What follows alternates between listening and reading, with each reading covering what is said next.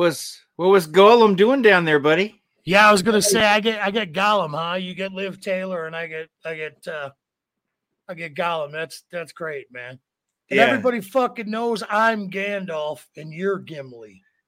Dude, not so, with this, man. Not with this. Yeah, that's true, but I'm like Gandalf the White. You know what I'm saying? And you I'm are nice, a lot more I'm, white than I am. And I'm tall. You know, I'm tall like Gandalf. Yeah. You're a wee man like like a little Gimli guy, you know?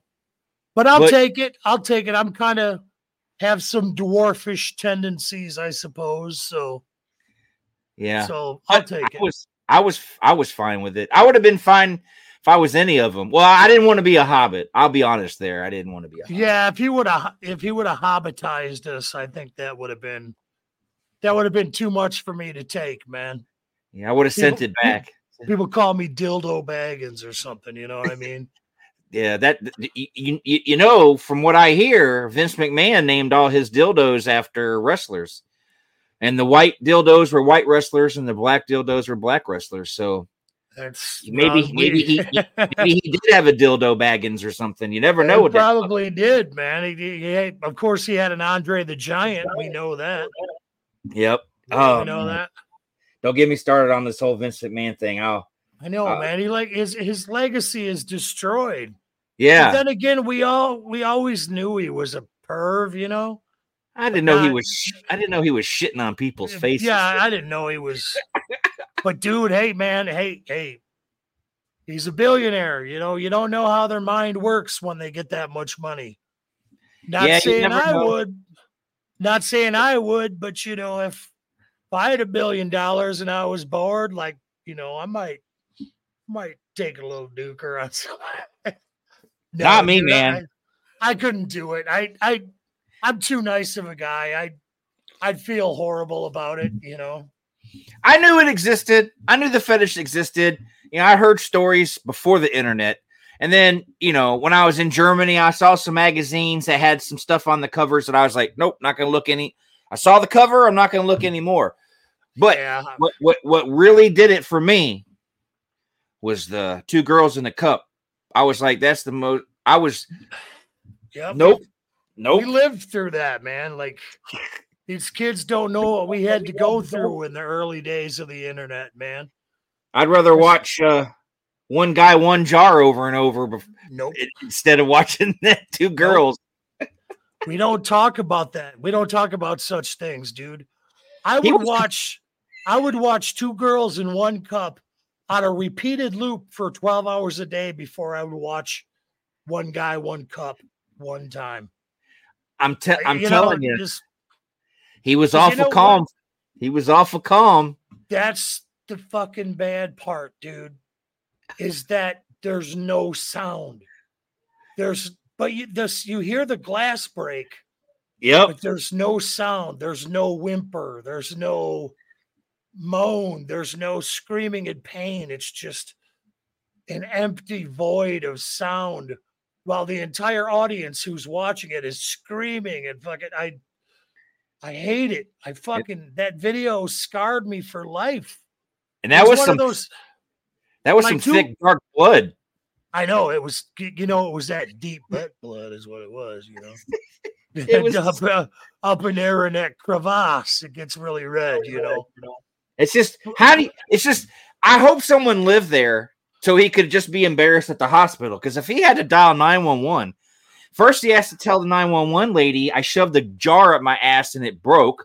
And then right. she's got to relate it to the fucking nine one one, the ambulance. Well, then on their way, then on their way there, they're probably like, this can't be fucking real. And then they get there and it's like, yeah, it's real. It's yeah, like, do I yeah, take? Yeah. It's like, you know, it's like that had to have been embarrassing. I don't know, you know, that.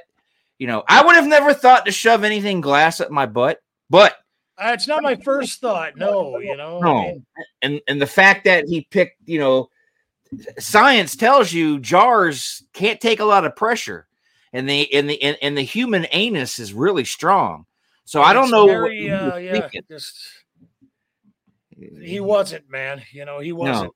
like you know, with two girls, one cup.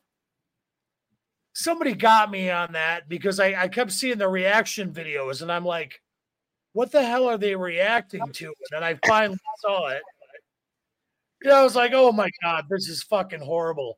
So yeah. I proceeded to send it to everyone. You know what I mean? Like, I went to parties and I put it on, and people were like, like, Murray, what the fuck is wrong with you? And I'm like, I got scarred for life and I have to pass it on to you.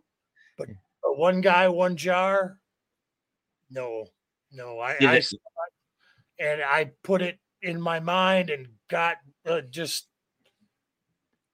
I, I never showed it to anyone. See, to me, it the, the ones that stick out the most from the early days is the obviously the two girls, obviously the jar, um, the chick that we discussed that one day, the Asian diarrheaing and on herself in yeah, the club. Yeah, that was a, a big, big one in the nineties. Yeah. Um. Also, the uh, the dude that got butt slammed by the horse, but he really died in real life, and because of that, they had to make new bestiality laws in Washington because they were just letting it go.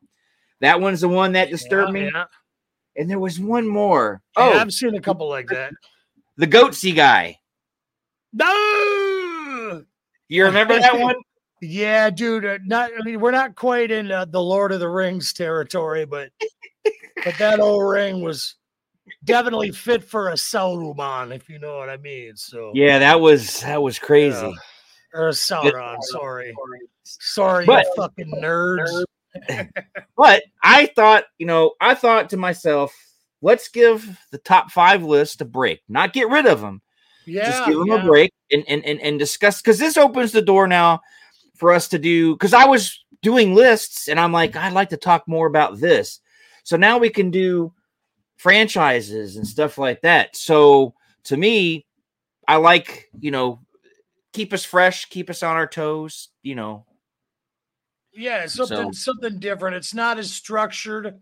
So I hope I turn it out okay. And, you know, we keep it within our usual limits, about uh, an hour and a half, because that's when I start to get a little, uh, you know, fidgety and stuff. This this chair I got is super uncomfortable. So. But so it, it does the trick.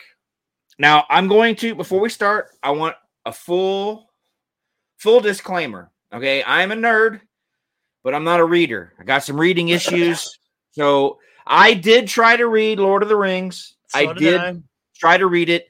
I think multiple times throughout my entire junior high.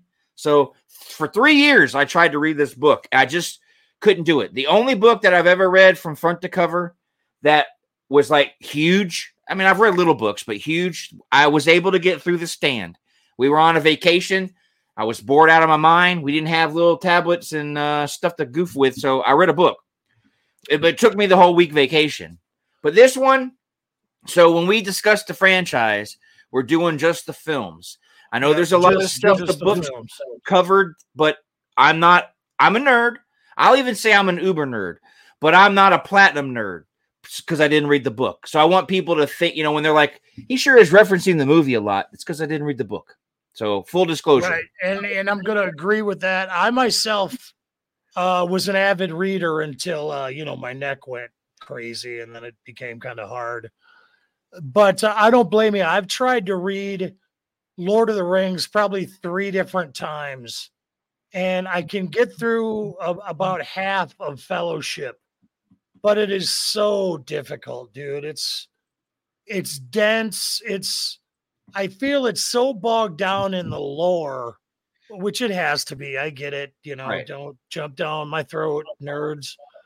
But it's just so bogged down in the lore and all the songs they're singing about their past. And I know he has to build the world and establish it. And it was different times back then, but it was just too dense. I just couldn't, I couldn't finish it, man, you know, and it just.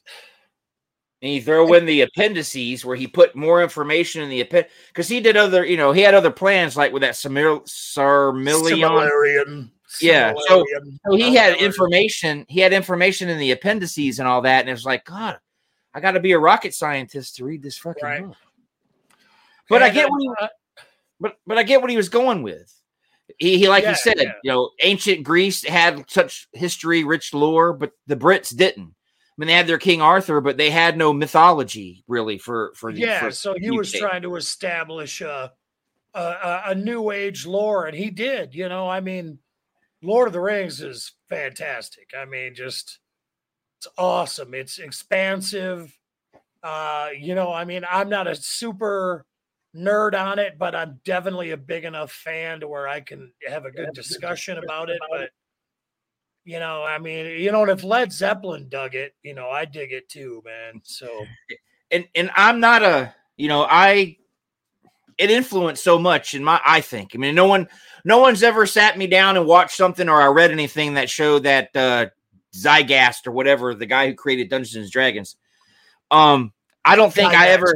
Yeah, I don't think I ever read anything where he said, oh, Lord of the Rings influenced me, but it, it had to have influenced him. You know what I mean? Yeah, because everything was, everything that was in that style past that, you know, was it it it touched everything, dude.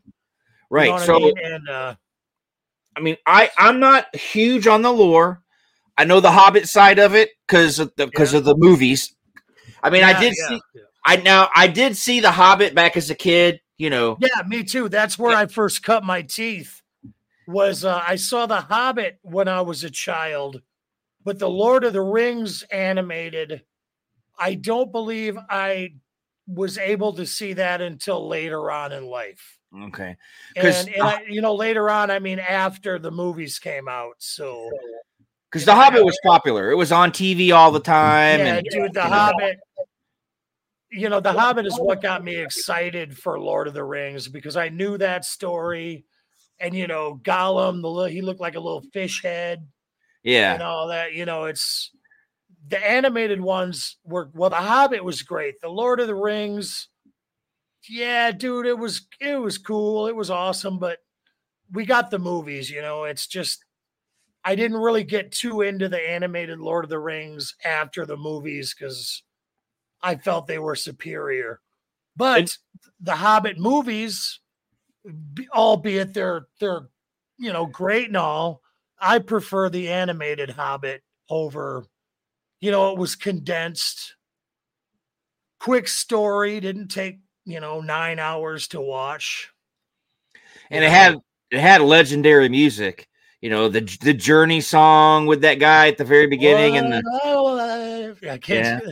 And yeah, the, the who go my land, who go my land. Yeah. Who so, go yeah, my you, land. Yeah. Yeah. And you have all that. And so, you know, but see, that's, I saw that one. And then I am with you. I didn't ever see, my dad had a t-shirt with the, with the animated Lord of the Rings Gandalf on it. Really cool shirt. I liked yeah, it. Yeah. Yeah. I, I think I know the design you're talking about. But I never saw it. I didn't buy it till later. And I love it to death because I'm a huge fan of Ralph Bakshi anyway. Right. And he did this, but everybody was disappointed with it. From the family of Tolkien, they all hated it. And that's why if you look at the animated, but Warner Brothers keeps it in there. They acknowledge it because it, it goes, if you look, you have Lord of the Rings, you have The Hobbit, which starts the story. Then you have Bakshi's Lord of the Rings, which is all of Lord of the Rings condensed, plus the first part of the Two Towers. And that's where it ended. He didn't get permission to continue. So the guy who did the original Hobbit did a Return of the King version animated in the style of The Hobbit to bookend. So you've got The Hobbit and Lord of and Return of the King by the same people as bookends with Ralph right. Bakshi's in the middle. So they continued the story instead of redoing Bakshi's. They said, okay, no one liked it, but we'll just leave it in there as part of history. So I got to give Warner Brothers credit for not just making it disappear like it never existed. Thanks for clearing that up because I was having kind of weird memories of it. Like, of like, because when you said they stopped at Two Towers, I'm like, wait, man, I could have swore I saw an animated Return of the King at some point. Yeah, because I did. was, you know, I know I did. But then now that you explain it, I'm like, you're right. The animation was different between the two because it had really weird, uh, the animation was, was different than The Hobbit. I didn't, I didn't like it. Yeah, The Hobbit and the Return of the King were Rankin Bass. The one in the middle was Bakshi, and he liked to use the cell. So, like when when Frodo is dancing in the in the in the restaurant, to all the audience members were real people. Right, right. That they like blacked out or, or yeah. colored in, and they were in silhouettes. I do That's believe exactly it was, what I was thinking. Yeah. I do believe it was called rotoscoping, because he did the same thing in Wizards. He did the same thing with Fire and Ice. He was really into that. So I, I heard you get rotoscoped from time to time. Mister I, Z gets Mister Z gets rotoscoped. That, that, that's what he does for fun. No, sorry, I get what you're saying. I had to, I had to block the nerdness for a minute. So, but no, you are correct. It is called rotoscoping, I believe, and uh, it's just, what other movies had that shit in it? Did he do like Heavy Metal? No, he didn't do it. Heavy Metal used it, I think, but not in the whole thing. Just for yeah, a certain, no, yeah, yeah. But but uh, he he liked to use it a lot. I don't know who else you. I don't think he used it in Fritz the Cat, but I haven't seen Fritz the Cat in so long, okay. so I don't remember. But I knew there was another movie that had the same kind of style, and I couldn't think of what it was. And it's it's Fritz the Cat. Yeah. Wiz- but I know time for that too. So, but I know for sure, I know for sure that Wizards and Fire and Ice use the same. Is, you know, but I I I don't have a problem with it. I loved Wizards. I loved I own Fire and Ice. I own Wizards. Yeah. You know, I, I don't own Fritz the Cat. He did he, there's some other ones he's done that I like, but I don't own. But I'm I'm a huge Bakshi fan, so never but, got to see Wizards. I'd like to, but have never sat down and actually watched it. You know what I mean? Like, I'm pretty sure I will someday. That'll probably be on my list after this. Well, if you if you if you can't find if you can't find it, I have a stack of these. We might be able to see what we can do for you. Okay, all right, all right. Sounds uh, good. I still got to finish that uh, philosophy. Got to finish that up because I had to take a break from that one for a minute.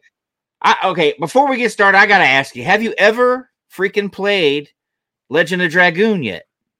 No, not yet. I, I ended up not buying it. Because oh, okay. I was weighing it out in my mind if I want to buy it, because my neck, you know, it's so jacked up. It's very hard to play video games. Oh, okay. But, uh, you know, I, I went on to other pursuits. You know, I, I ended up getting into vinyl shortly after, uh, or getting back into vinyl shortly after we had the Dragoon discussion. And that's kind of, it's kind of where my free time's been, been spent. Well, I'm pretty got, sure. You could emulate it. I'm pretty sure. Even if you're like one day, you're like, you know what? I want to play it. I'm sure it can be emulated. You yeah. Know. Steve's Steve's already, or Mister Z is already on it. You know, the cat's okay. out the bag on that one, but yeah, we've already, we've discussed it. And uh, we discussed that other one too. That weird fighting game that you liked that like has people with no arms and legs. Oh, uh, Thrill Kill. Yeah. Yeah. Yeah. That, we, that we one's, That one's a good one. I like it. I don't know. Yeah, I, I ended up finding that one too. So, so and folks, if you hear the delay and everything, we are trying to work this out. Checking the, the mic settings. I've already tried to do it, you know, and we ran into some other problems, but just bear with us and be kind. Yes. And if you don't like it, fuck off. Thank you. That's my service announcement. That, that's another option that people have. And, yes. and, and, you know, some people may actually take your advice and be like, fuck that motherfucker. I am. Yeah, gonna. You, and th- I but really they don't. don't want you to piss off. You know, I, I take that back. They go up Please to the bear. X button. They go up to the X button and they're like, well, fuck you know, maybe him. he'll, maybe he'll offend me again later. Let me stick around. So you never know. Yeah. You know, don't, don't fuck off quite yet. I got more for you. And I'm sure if you're a Lord of the Ring nerd, We'll we'll hit a nerve along the way. I'm gonna say one more thing, and then we'll start. I'm gonna say one more okay. thing. All right. If you if you ever wondered if the people on the internet who like just keep throwing fire on it and get ridiculed and ridiculed and ridiculed, do you think they're into S and M? Do you think those are the kind of people that like to like S and M? Because who wants to sit around on Facebook all day getting picked on because you can't shut your mouth? It's like you're asking for punishment. Are they S and M people? I'm just yeah, saying. Dude, I couldn't, I couldn't do it, man. You know, I mean, I, I don't, you know, I'll dish out some pretty harsh shit on the old TikTok every now and then, because there's tons of those people out there that just, they're on there because they want to get picked on because, you know. That's what I'm saying. That's just, I think they are. I think they like the abuse.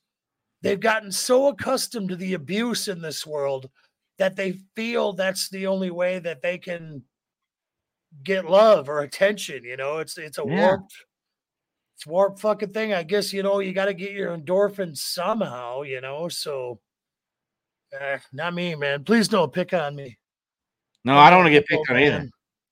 But I'm anyway, man. But anyway, so so Lord of the Rings, I was super here. excited when it got announced, dude. And, I was beyond excited. And when they said Peter Jackson, I do recall I was excited about that too. I dude, I flipped my lid because I want to. Before we go further with that, I have to interject. I was a Peter Jackson fanatic at the time they announced that he was doing Lord of the Rings. It blew my fucking mind. I'm like, you you guys are giving Peter Jackson three hundred million dollars to do Lord of the Rings, because that was huge. three hundred million dollars was a ginormous sum right. back in the day. And I'm like, you guys are giving it to Peter Jackson. Dude, he made my some of my favorite movies of all time. Like Dead Alive, Meet the Feebles, uh, uh, broad, Bad Taste. You know what I'm saying? Like, hell, I even like the one he did with Michael J. Fox, where he was a scammer. The Frighteners, yeah, The Frighteners, yeah. Excellent movie. The only one I didn't really like that he did was Beautiful Creatures, I think it was called. The one with the uh, two chicks. Yeah, The Lovely Bones were cool, but The Beautiful Creatures one, I just, I didn't connect with it. I couldn't tell you what it was about other than like. They wanted to kill her. They, they were lover. The, the girls were lesbians, but the one yeah, mother was. Yeah, yeah. So they had, yeah, they wanted, yeah. to, they planned to kill her and this, that. Yeah. I kind of liked it, but it wasn't like, woohoo, but it, I tolerated it. I've seen it only one time. And I tolerated it. You know, but, see, for, for me, it was one of those things where. You know, I love the goofy, gory humor, and you go from the goriest movie ever made. You, anybody out there can fight me on it, but Dead Alive is the goriest, funniest movie ever made. Uh, go, um, and then you go into something like Beautiful Creatures. I just, it, it wasn't what I was looking for at the time. Now I'm going to be the unpopular guy probably in the room, and I'm going to say a little long in the tooth. But I liked his King Kong.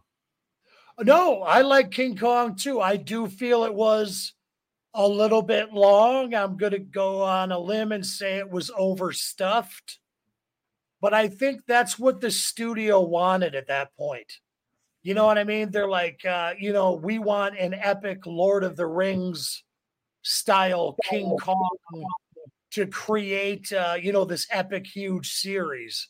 Right now, King, King Kong isn't something that I can really go back and, and rewatch a lot of times. Like Lord of the Rings, I revisited all of them uh, for our podcast. It's been a good twenty years since I've seen them. Can you believe that? It's been twenty years since those, those things have come out. But anyway, but yeah, King Kong, I own it. I own the special edition.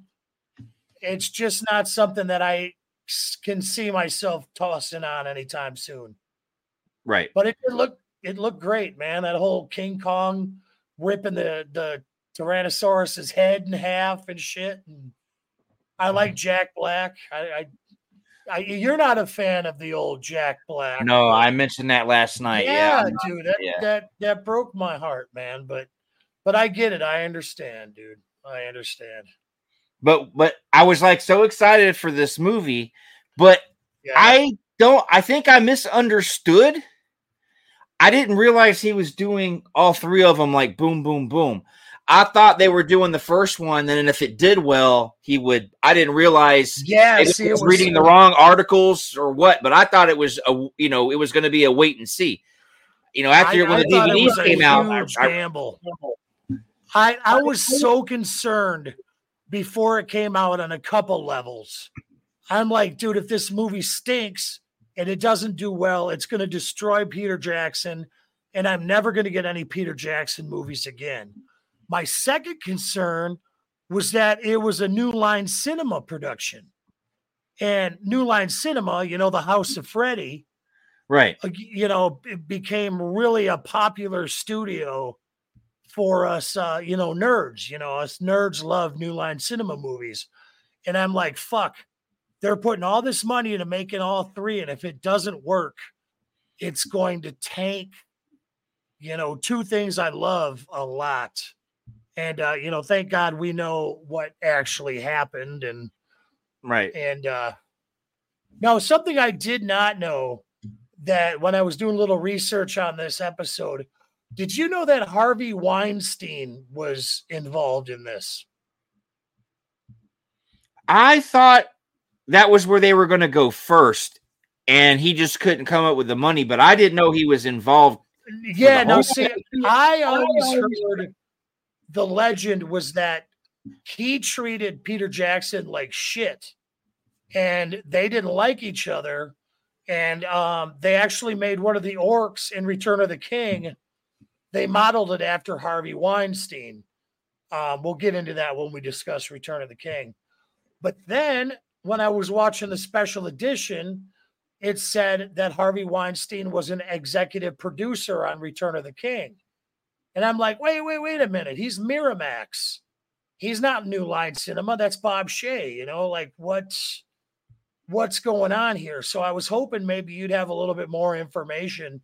I mean, it doesn't change anything that, uh, you know, old creepy Weinstein was involved, but you know, once I found out that one of the orcs was modeled after him twenty years ago, it's pretty evident that a lot of people knew this guy was a creep way before. Yeah, I don't, did, I didn't, I didn't really notice that. So I didn't, I knew, yeah. I knew because I think all the early, like the Frighteners, I think that was Miramax film. So I yeah, think okay, yeah, yeah, maybe he was uh, tied in with both of them, I guess. And I always heard the story. I always heard it was Miramax was going to be the first, was the first one he went to because he'd already made for them.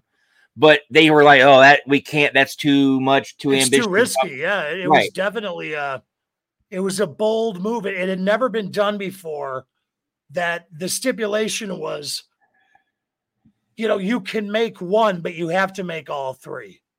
Because it can't just be one. I think there was some kind of legal stipulation with the rights and the licensing that they had to do it that way. Like, we have to guarantee that all three movies will be made, or we're not even going to do one. Right. But it was a huge risk. But goddamn. And he pulled he pulled a George Lucas with this one because he was in New Zealand, yep. and he instead of trying to find a, a studio. a studio to uh, do the special effects and everything. He just created Weta. Oh, yeah, just and, and, and dude, I will put this out there. I was a little bit concerned that rewatching these things, the C G I was going to look dated. And I had a friend over, uh, my buddy Chad, and we were watching Return of the King. And I'm watching it, and I'm like, dude, how do you, how do you think that looks, man?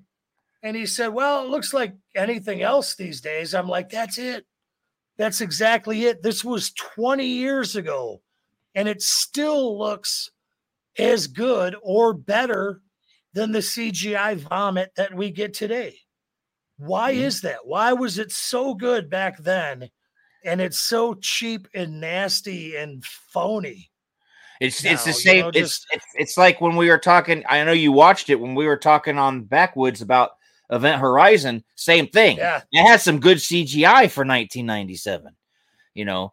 Yeah. Some it of it.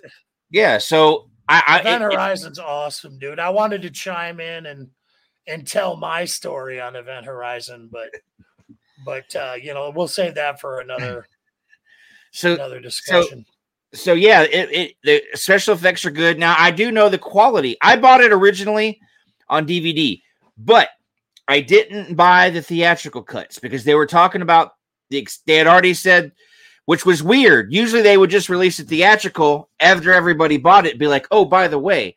But he came out right at the gate. Hey, we're releasing the theatrical version, and then a little bit later we're going to release the extended cuts. So I right. waited. So I waited. So, because I saw it in the theater, but I waited to buy it. So I bought the extended cut on D V D, And then in the last set, there was a coupon in there for the, the box sleeve. So you could put all three D V Ds in this box sleeve. So it looked like, you know, to keep them, hold them together. So nice. I got that. So I got that. So I bought it on D V D. And then when it came out on Blu-ray, I repurchased it. Now, this was before four K. So I bought it on Blu-ray and it looks really good. Then it came out on four K and I was like, no, nah, I'm not going to triple dip this time. So I was like, nah, I'm not going to get it. I don't have any regrets because the Blu-ray versions of The Hobbit and Lord of the Rings, those two trilogies, they look good on, in Blu-ray. So I'm not upset I didn't get the four K because from what yeah. I've read, it's not that much of a difference between the blue and the four. Um, so it, it's not like if, if it was huge leaps and bounds, I would have bought it, but they say it's not. So I just stick with my blues. But so h- how did you feel about the cast? How are you with the cast? Uh, dude, the cast. Man, I got to back off on this mic because I'm hearing that echo a lot, but we're just going to soldier through. I thought the cast was, was amazing. I mean, um, you know, at first, you know, Sean Austin, whoa, what's going on? I'm putting up the cast. Oh, okay. All right. Here we go. uh, dude, Viggo Mortensen, unbelievable. Um, it was supposed to be that other guy that was in Queen of the Damned.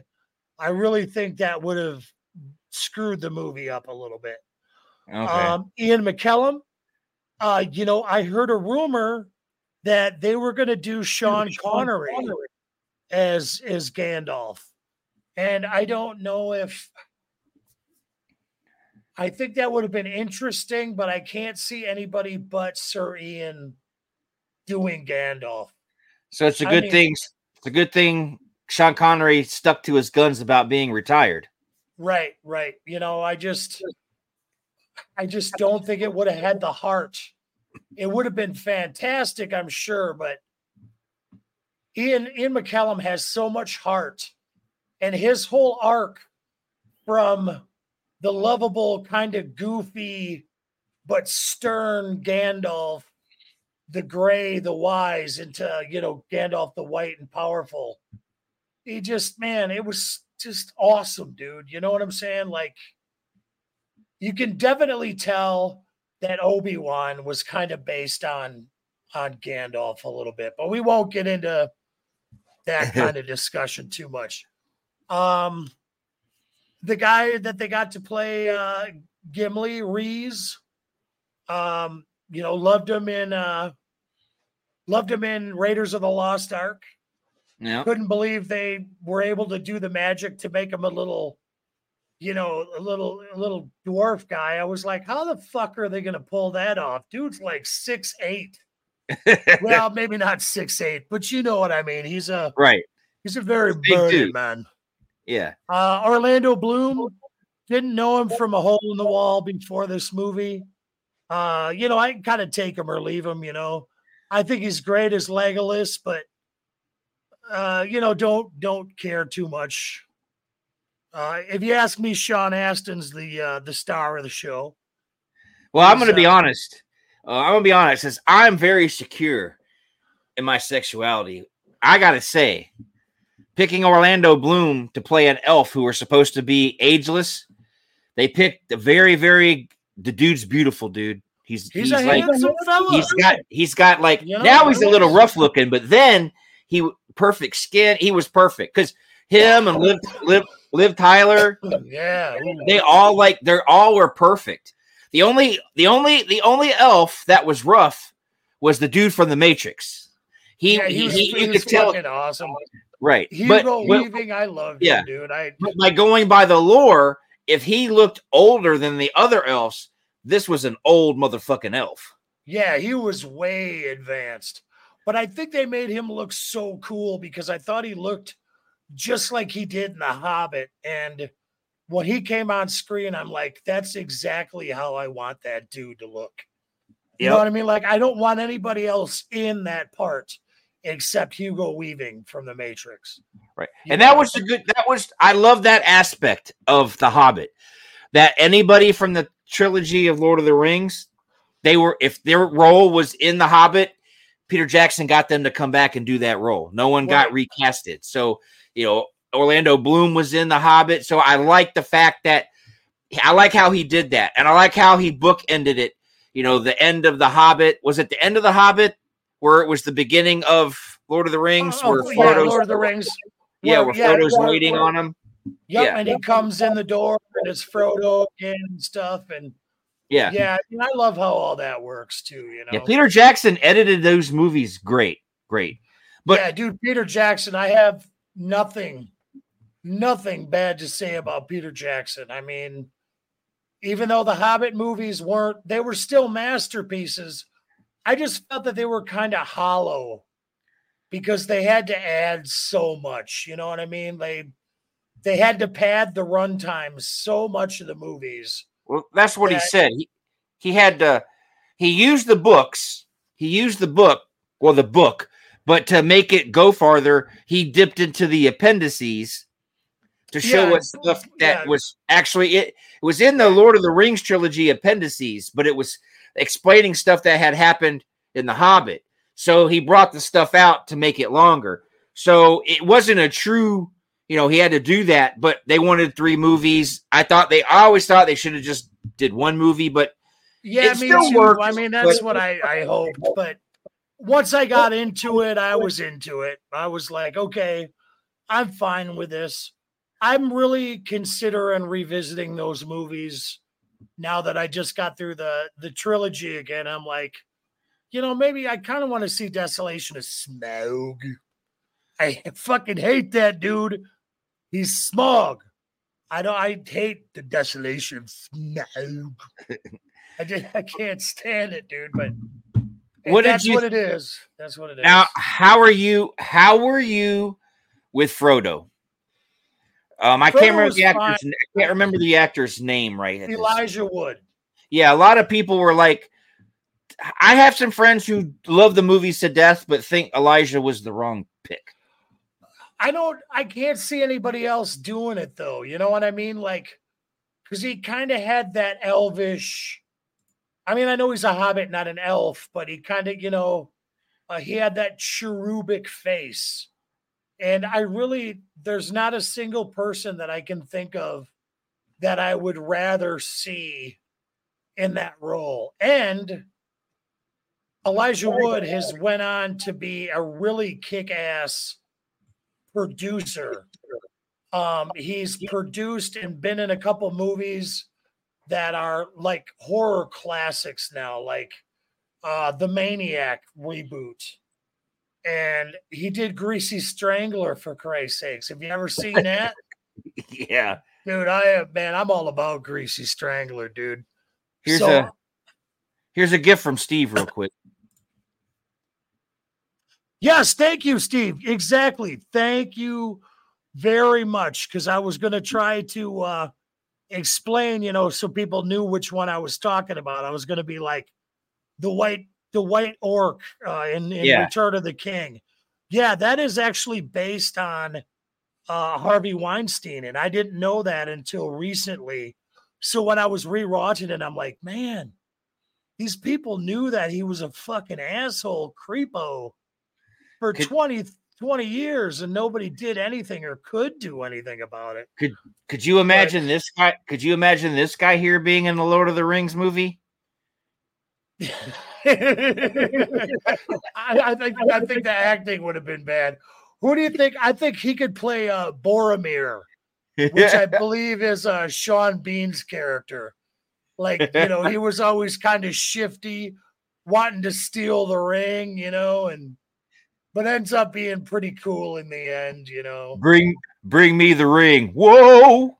Oh, hey. I can't do my dancing full bore right now. I probably. Oh, dancing. It gets so much flack. I'm glad you liked the movie, man. I I thought it was pretty cornball, but I loved it at the same time. Uh, yeah, we're talking was, about the uh, Death yeah, Rider by Danzig. Talk about some shitty C G I blood. That was some shit. Jesus Christ.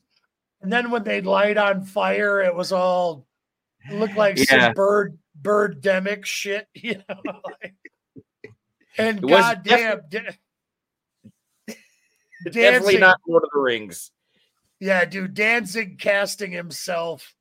We are so lucky he did not play Wolverine back in our day, like he and was supposed to. And you want to know the sad fucking part? I was pissed at first. Dude, when it, I, when I it was went, totally pissed. When it went to when it went to Hugh Jackman, I was like, dude, yep. looks like him. He's got the Wolverine and everything. Yep. What the fuck's I wrong was with so, you? I was so pissed off. I'm like, who the fuck is this huge jack-off guy, dude? It's supposed to be Glenn Danzig. We were supposed to get Glenn Danzig for thirty years, and you denied us. And now yeah. looking back, it's like, thank God that didn't happen. Because you know? He had a part. He was in one of the uh, movies. What's those movies with fucking... Uh, the, the Prophecy. Pro- yeah, he was in one of them. He had a sh- short role in it. Yeah. It wasn't bad, but he didn't really say anything. Dude, I was such a fucking Danzig nerd. I rented the movie just so I could see Danzig in it. And he was in there for like thirty seconds, you know, but... Oh, God. He would have made a good one of those urukais. He would have made a good one yeah, of those. Yeah, he would have. He would have been a nice urukai. He would have been the guy that said, "Man, flesh." He's, you know, the guy I'm talking about, man. Yeah. So you were okay with Elijah Wood. You didn't have a problem with him. You didn't think he was too yeah. under, like, not qualified for the job. Yeah. Possibly at the time, but like I said, I've grown to really love and respect Elijah Wood since then, so I I am totally okay with it. And then you got you got Carl Urban, but he doesn't come till Two Towers. Um, and then you got motherfucking Sean Bean, which I had no idea who Sean Bean was before Lord of the Rings, but I fucking love him to death now, man. Ned Stark, you know, yeah, fucking. But, but- You know, it's you, you, you, you, the only problem with a Sean Bean flick is you're like, this motherfucker's gonna die. Isn't it? I know, dude. We can't just have Sean Bean like live, you know, like, come on, dude. Just throw us a bone and give us a give us a living a living bean for a while. I think and he, then, I think he literally died in. Uh, I think he died even in fucking what's that thing? Uh, I think he even died in Silent Hill. Like, yeah, dude, even I'm sure in, yeah. yeah, yeah, I if I, I think you're right. Oh, come on, man! Why you gotta fucking dildo baggins me out, man? That's my thing, dude. Oh God. Jesus so Christ. Now, what did you think of Mary and? Uh, uh nobodies. And, uh, you know, they were they were nobodies. I really like what they've done since, and I get happy when I see him get work. Um, I thought they brought a lot of uh, levity to the movie. You know what I mean? Like when there were some real tense times in the, the whole trilogy, I thought those guys really, really brought some stuff to the table, some good comic relief and levity. And I thought they did fantastic, you know? Yeah, I, I, I liked them too. They made me laugh. Right. You know, oh, yeah. they were, yeah. yeah. Felt and, bad you know, it, for them and everything. Yeah, yeah. Now, so, you know. So did you, let's go, let's take uh, the first one. Did you like, were you, we'll go, did you watch the extended cuts?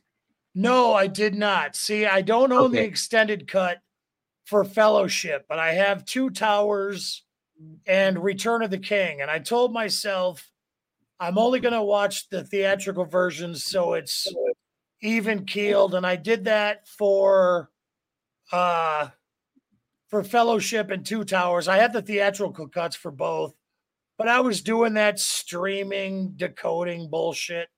Couldn't get a okay. good copy and ended up watching the extended cut of Return of the King only. So, hey, did you forget something at the bearskin store? We just Hold on. What the hell's going on? Let me turn this volume off. Uh, there we go. There we go. Um, so did you? So okay, so I won't. Uh, you want to survive? Ah, stupid. So I won't bring up the fact. So I'll take. Let me take the extended cuts out of my mind. Did you feel the movies were, as long as they were, The first one. We'll do the first one. Did you feel it flowed? Did it flow good for you? Did you yes. ever find yourself bored? Not at all, because I was amazed. I remember when I saw it in the theater, uh, you know, I went in there thinking, okay, this is a gamble, you know, with everything riding on it. And they decided to make a three and a half hour movie. Like, can I stand this? Can I handle it? You know right. what I mean? And dude, I will tell you, I was so amazed and moved at the movie and just thought there wasn't a dull moment in it. I went home and I ain't going to lie, dude. I made love to my woman.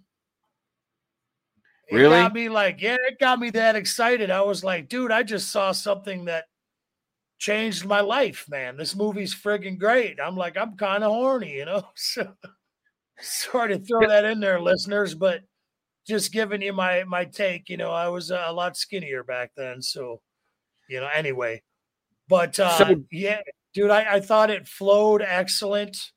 Um, you know, I was kind of pissed that it ended the way it did, because we were just on the verge of getting that Gollum reveal. And I'm like, yeah, I got, I got to wait a whole entire year before I can see, you know, before I get more of the story. But I knew it was going to be a hit. You know what I mean? Like, I knew it right. was that good. I that went was... with my buddy Steve, not not the wackadoo who makes the stuff for me, but uh, right, right, yeah, another Steve. And he, for one, I didn't feel like I was sitting in a theater for three hours. It, it moved so quickly. I was like, it's over. But the way it ended, because remember, now remember, I didn't know. All right. I was under the impression it was going to be one of those, one of those, uh, let's see how well it does, and then we'll make more. So I thought they would have gave us a little bit of a closure of an ending, and the way it just ended with them still walking and it said the end, I was like, what if they don't make another one? Because like I said, I was yeah, confused. Yeah. I didn't know. So I was a little upset. The ending, the ending upset me only because I was afraid there wouldn't be another one. So I was like, that's it. That's it. So yeah, that's just, the only. So at first I was like. And, you know, I, I will say this trilogy is the second best trilogy there is, you know, other than Star Wars. But, dude, I got to say Return of the Jedi compared to Return of the King. God, I don't know, dude. It just seems. It seems like Return of the Jedi is the weaker movie out of the two.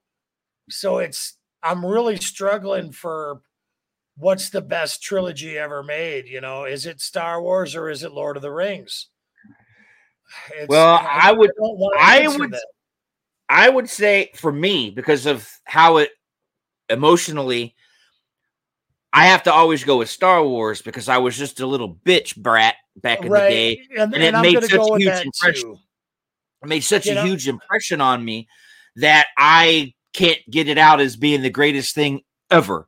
You know, the first time I lost my virginity, I was like, damn, this was good, but Star Wars was still better. Oh, you know yeah, what I mean? Star Wars was, you know, I that's wasn't how I quite like that, but you know, I, I was, I'll say it right now. I can get y'all can, y'all can, people can write, send me emails and make fun of me, but I was like, sex is awesome, but Star Wars is better. And But as much as I love that, if, I, if you ask me in a different way, well, what's your favorite trilogy since you've been an adult?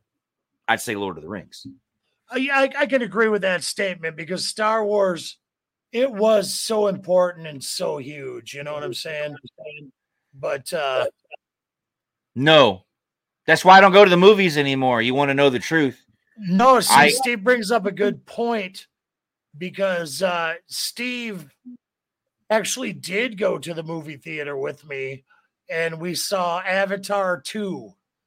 And I'm telling you, me and him felt every minute of that fucking three hours. And I'll never do it again.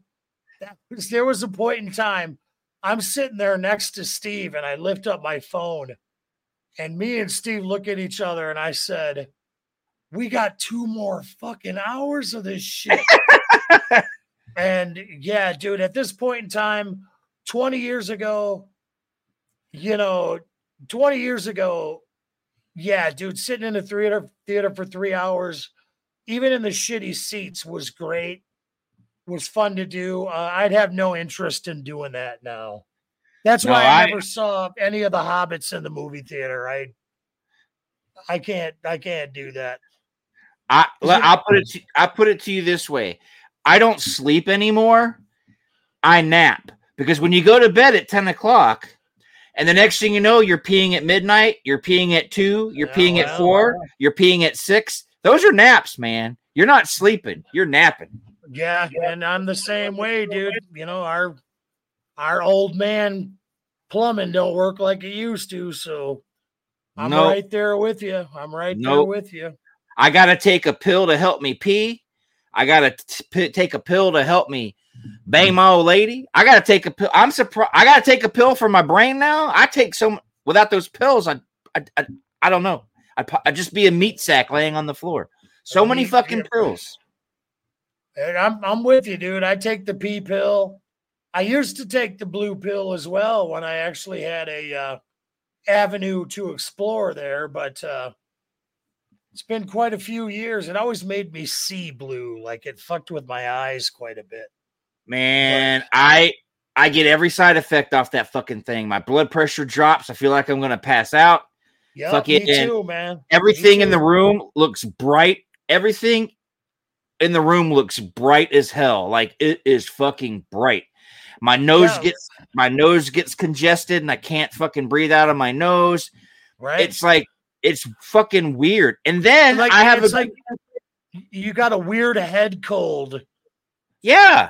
And it's fucking with your eyes, but dude, the main effect is pretty nice. But I get it, I get I get a good erection that night, and then the next day, all day long, I get a good erection. But I don't want one then. And I can't yeah. use it, but it gives it to me. It's like, why don't you fucking stop? Yeah, like if the wind blows a certain way, you're like, dude, I didn't want that to go off, dude. You know? Yeah. So getting old, it's not as fun. I used to always wonder, why are old people so grumpy? Ah, I know now. It's because everything sucks, dude. You know what I'm saying? Yeah. But yeah, to answer Steve's question, man, three hours in the movie theater couldn't be done. And with that being said, I saw Two Towers at the movie theater twice. And I saw Return of the King twice. Imagine Return of the King's extended cut in a theater. That was four. I know, dude. That I couldn't do that.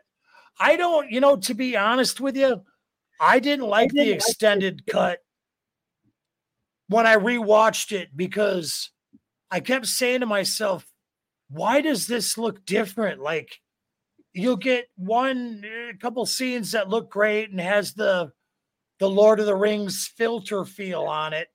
And then some other scenes were like, dude, this looks kind of shitty. Like, you could tell it's totally green screened and all this. And it's just something.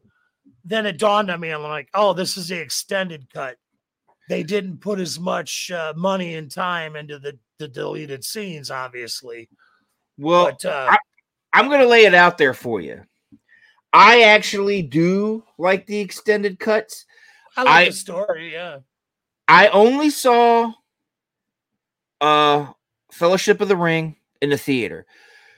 Two Towers, I don't remember. I might have seen Two Towers in the theater. I definitely didn't go to the theater to see Return of the King. I waited for the extended cut.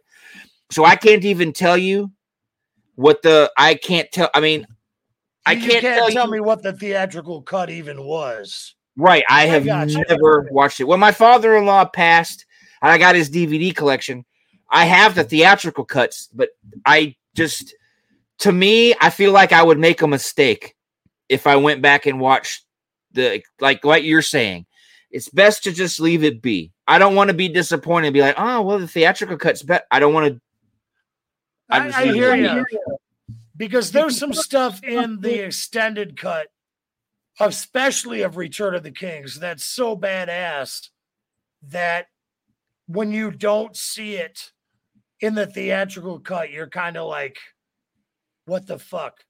The main thing is, you know, when um Aragorn pulls up to the the uh, the Black Gates of Mordor, and uh, he's got the armies with him and all, everybody, and they're ready for the final battle. And uh, Saruman's or Sauron's emissary comes out, and he's the guy with the big fucking mouth. Yes, and the but a mouth, yeah. He's like, da, da, da, da, da, you know. Yeah. That scene was so fucking badass. And it's not in the theatrical cut. And that is probably, probably. one of my one favorite of scenes in the entire Lord of the Rings trilogy is, is when they finally get to that point and Sauron sends that thing out there and fucking Aragorn dispatches them with no problem at all, but there, and there's so it. there's so many little things. Like I said, I can't compare anything to the book, so I don't know if anything's to the book. But I, they're like with the Pippi and all Pippin and all that. I love when yeah. he was sitting there in the well in Moria and he knocked a skeleton, and it's all quiet, and Peter Jackson has everything quiet, and all you hear is that skeleton falling, all that shit falling in the well. Tank, tank, tank, tank, tank, tank, tank, tank, tank, tank, tank, tank. Right, right. And it's like, like it's, looking at him like you fuck, you fucked up again, shithead. Yeah, but yeah, but, that shit's awesome, man. Now, when they were going through Moria, and Gandalf perished, do, what do you do? You did he did he really say? I I I don't know. Did he say "Fly, you fools"? That's what I keep running around in my mind also. Like, if that was an option, why didn't he take, why didn't he, because he had already made contact with the Eagles at that point. You know what I mean? Right. He had already escaped Sauron from the Eagles. So why didn't he, like, communicate to the Eagles, hey, why don't you guys just fucking fly us into Mordor and drop us off? You know, like, why? What the fuck? But then, you know, the Black Riders would have been looking for him, and uh, the Nazguls, you know, and all yeah.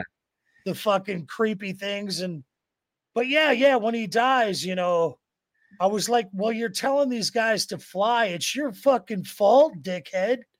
You yeah, and then set he- that up. You know, and then you and then you start to think, well, who was going to call the birds? Yeah, Gandalf, Gandalf seemed to be the only one that could talk to him. Right, you know, he, he so told them, he, he told the moth. You know, so it's yeah. like, I don't that's think why you know it didn't make any sense. But then again, you know, we wouldn't have much of a movie if that was just like birds drop hobbits off in the fire. It's over. You know, that, no man yeah, flesh. You know, yeah, I don't know if we're gonna get. To be able to make the sequels, just fly him on over to Mount Doom and let's just get it on, you know. I thought the the you shall not pass, you know. Fucking how many things have been in the lexicon of of of pop culture that are due directly to the Lord of the Rings franchise, you know, like you shall not pass and my precious and oh that my know, precious like, is like huge. You know, every yeah. time, you know, it's my precious, everything. You know, we got to have a, a discussion what, about that. So what did you think of that performance he put in doing playing Gollum? Because you don't really know what's going on until you've watched the special features, because you just think it's the C G I with a guy in the studio doing the voice, you know, right. Hello there, people. So then you look at this. He wore the things. He crawled around the whole time. He got he into made, that role. The faces and. Yeah, but I, I didn't know who he was until after that movie, and I fucking love everything that he has done since. Man, he's uh, the best. I think he's the best actor the, the as a best, whole in, yeah. in the trilogy because he was getting on the floor and oh, oh, oh, you know, right, right, and just you know, Gollum. I mean, before that, we had Jar Jar Binks. As our kind of baseline for a, a computer-generated character, and you know the C G I on on Jar Jar Binks wasn't the problem with Jar Jar. It was the guy, just Jar Jar himself. Just let's get that out of our mind. But Gollum, I mean, holy shit! That was so amazing. And I'm still amazed by it when I watch it today. Like just how expressive they were able to make him, and just what an out of the park performance by uh, Andy. Is it Andy Serkis? Is that his name? Yeah. Yeah. Yeah. Um, just, uh, just how insanely good he was, you know. And then at the beginning of the Return of the King, they did the, the little short about Schmeagol and stuff. And, yep. You know, and I, I liked it that you hated him, but you sympathized with him as well, you know, and he just, he chewed up every scene he was in, dude. And it didn't help that Annie Lennox did the song for yeah. Gollum's name, so it really made you feel bad for him. Like, it's like just pulled at your heartstrings, like, you know, I, I would have liked to have seen him have a little bit more remorse about killing his buddy. You know what I mean? Like, They the ring, man. Was so, yeah, he was so obsessed with the ring that he was clouded by it. But I would have liked to have seen some bits where he, like, missed his friend, you know, like, and just kind of reflected on that. But, you know, beggars can't be choosers. But so. I've always said, I've always said, George Lucas must have read Lord of the Rings, because if this isn't the book, the way it went in the book, I don't know, I didn't read it. But Luke Skywalker... the whole Star Wars trilogy wasn't about Luke. It was about Darth Vader. And in Return yeah, of the Jedi, Vader is who saved the day by tossing good old Palpatine down the chute. Yeah, he it was Vader's redemption arc if, that pretty much if, saved the story. If if Gollum hadn't have been following them, I think old Bilbo would have thrown fucking Sam into the lava and kept the ring. Yeah, dude, and the whole world would have been completely fucked. You know, that's that's one thing that makes me mad about Return of the King, is that they're giving Frodo all these this praise that he's the hero, and it's like, no, man, Sam was the hero. You know, Gollum yes, he, was the hero. At Gollum, Gollum, yeah, I mean, if Gollum, Gollum had been selfish, yeah. Right. I mean, if Gollum hadn't been there, I think Sam would be dead and Frodo would be like the god of of, of the planet, you know, of, of their world. But right, yeah, because Gollum was there and his lust for the ring was so strong too, that by him stealing it from him and following it, it if it wasn't for that, he would be, it would have ended the way it did. So I think right, I've always so Gollum, yeah. he was, Gollum was the hero of the movie, but the hero of their journey was Sam. Yeah, dude, because Sam was like the steadfast, and even he was tempted by the ring a few times, but yep, never faltered, man. You know what I mean? No, he fucking, Frodo was his boy. He wasn't fucking around. He was, you know, he, that whole, the, all of that whole part of them when they went through uh, Mordor and they were, you know, getting to the, to the spider and all that. Sam right. was having it, Sam was having it rough, dude. And then yeah, Frodo was turning on him. It was... And then, yeah, Frodo pushed him away and went with Gollum and shit and all that stuff. Yeah. And it uh, it was it was fucked up, but he stayed true and he showed up in the end when he needed him, you know. So but the hobbits were loyal, because even Merry and Pippin were, were loyal to each other. Right, yeah, right till the end, and, you know. Oh, man.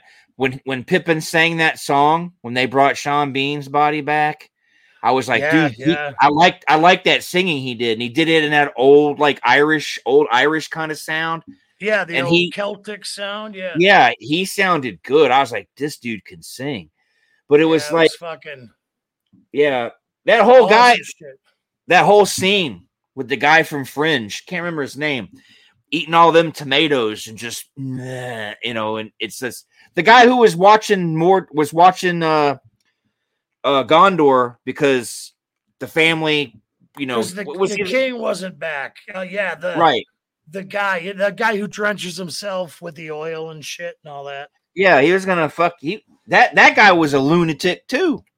I mean, I get it, he lost his sons, but you know, it's like he was and more upset he, about Boromir you know, than and I think he was he was blinded by power too, because I think when Aragorn returned, he felt really threatened, you know, because he was the heir to Isildur. We're fucking dorks, Paul. We know this shit. I, I you yeah. do. My, my brain with the Alzheimer's, I am not good with. I can tell you everything, but I can't tell you their names. Yeah, like, I, I see it. I see it. Like the battle, the most awesome battles in cinematic history, in my opinion, were in all these movies. Right. But right. the but the first time you saw that battle in what was that place they all went to? Helm's, Helm's Deep. Deep. Yeah, that thing blew my fucking mind. I'm like, wait yeah, a minute. Yeah, yeah. You know, I was like, this is th- that battle is. I know the one. I know the one at the end of Return of the King was even more epic in scale. But it wasn't as good as Return of the King. Because no, we had Hel- never Helm's seen Deep. anything. We had never seen anything like Return of the King. Or I mean, uh, like the Battle Helm's of Helm's Deep. Deep. Yeah. Because that was at Two Towers, right? Yeah. Right. And I yeah. actually named uh, I, I named a specific kind of fart the Helm's Deep. So whenever I, mean, I brew one, it's called a Helm's Deep.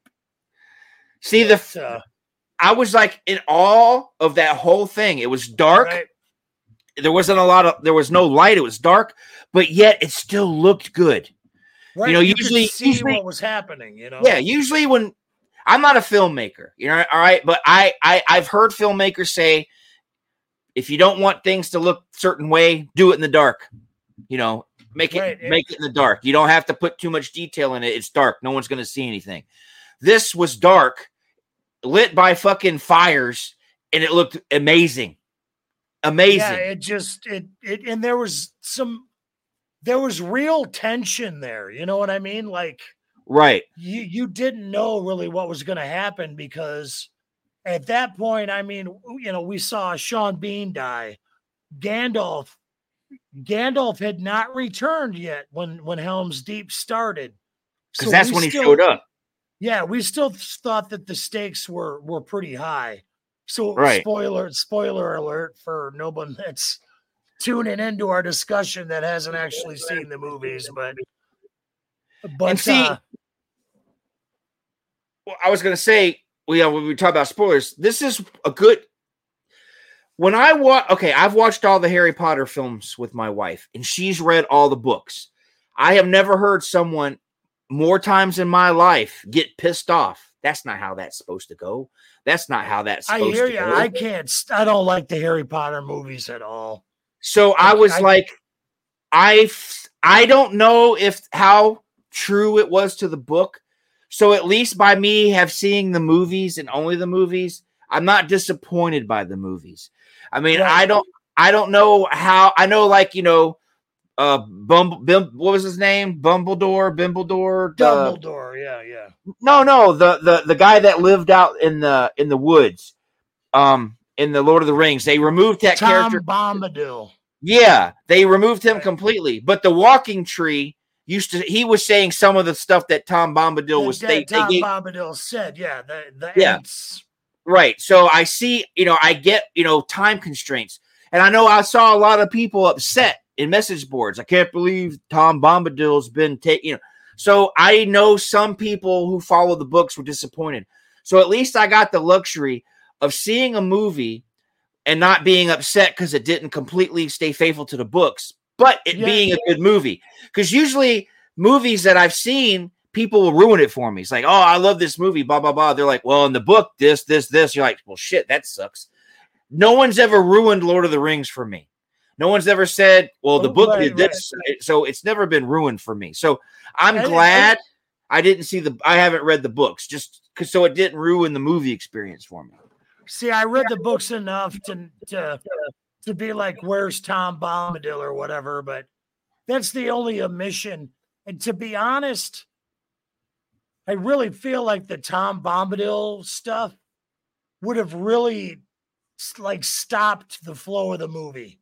Okay. Even the extended cuts, it would have been like out of place and kind of corny, I think.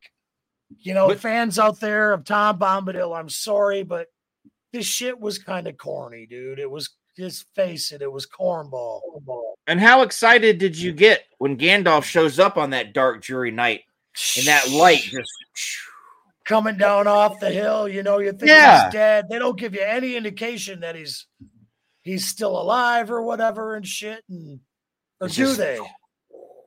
No, I think they find him in the.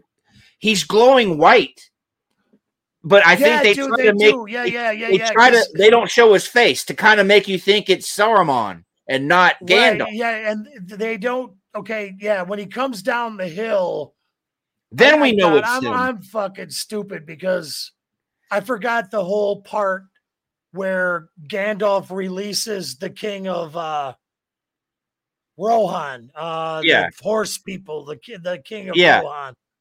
You know, he uh, he releases him. So Gandalf was back and in quite a bit of Two Towers, but you didn't know what was going to happen in the battle until he fucking showed up and right, and he was fucking all crazy going, just, you know, like.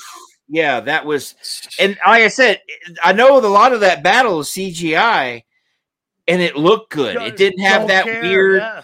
It looked really good, you know. See, and that's the difference, man. When you have a good story, and your C G I serves the story and isn't self-serving to just have special effects, your mind can be like, "I'm fine with it. I can accept the fact that I know this is C G I."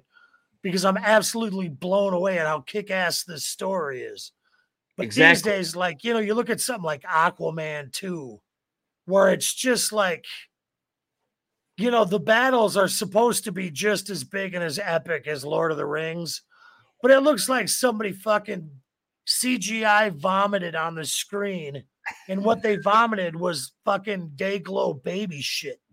It's just, it's, I hate, just, I don't like C G I these days. Now, but, I will say that Lord of the Rings had the least, I, and I know it was laying a foundation. It had the least action of of all three. It, most of its action happened there at the end when Boromir gets killed and they separate, the fellowship's yeah, broken. Yeah. That was the only action. But all that stuff before that wasn't so slow and draggy that yeah, you were I mean, cool, you were cool with it. You were engaged in it. It was a nice buildup, build and it built up the tension. So when the time came, when the stakes were super high, you were already emotionally invested in ninety percent yeah. of these characters, you know, like, and Peter Jackson, that's why I love his work. Because it's just like, holy fuck, man, you you you you can tell a story and get us, and it's character driven and actor driven, and you get us to, you know, be emotionally invested in what we're seeing on the screen, you know, and just it's it's a it's a goddamn testament to filmmaking. It's, and there's you know, as, and, the, and, and the small things were cool when they went through the swamp and all those bodies were in just under the water. They yeah, didn't, you know, dude, that creepy that was ass cool. swamp. Yeah, that was awesome. When, when they were running from them, the the the, the Nazguls, and they yeah, were yeah. Uh, and Liv T- Tyler made the I don't remember her elf name made the wave come. I mean that yeah, all the I don't, I don't remember her name either. I think Liv is a pretty cute elf name as is. Well, you know, so. she, now I do know she wasn't in the book. There was no the Liv. Yeah, she yeah, kind of added was added. I guess there's some reference in the Silmarillion of something like her, but it was right. Definitely not a part of the book, I guess. But, but, but seeing those horses inside the wave, the waves, it, yeah, it, look, it looked so cool. Awesome, yeah. But I mean, it was even the little, you know. I love the scene when they go to meet the uh, the, the the the wood elf lady, uh, Kate Beckinsale, Kate, Blanch- or, uh, Kate Blanchett. Blanchett, yeah, yeah, that's yeah. it. It, it looked beautiful. It looked like you wanted to take a screenshot and make it a wallpaper because it wasn't yeah, dark. But it was dark all around, and you just saw the white lights of them walking through the woods. And yeah, like you know, elves tell that in the trees. These, these creatures glowed, glowed, and they were, yeah, they were uh, ephemeral, uh, ephemeral is the word I'm looking for, I think. Anyway, something. To, never mind. Yeah. Ephemeral is skin deep, but. And then when she got pissed uh, off when he said, "You take the ring," and she's all, I was like, "Oh my god!" It was like. Some she of these people flipped out, yeah, yeah. Some of the people in this movie, in this whole trilogy, are people that I've always liked as actors and actresses, but I think they really stood out in Lord of the Rings. Yeah, like they, they busted out. They, I mean, they did above and beyond.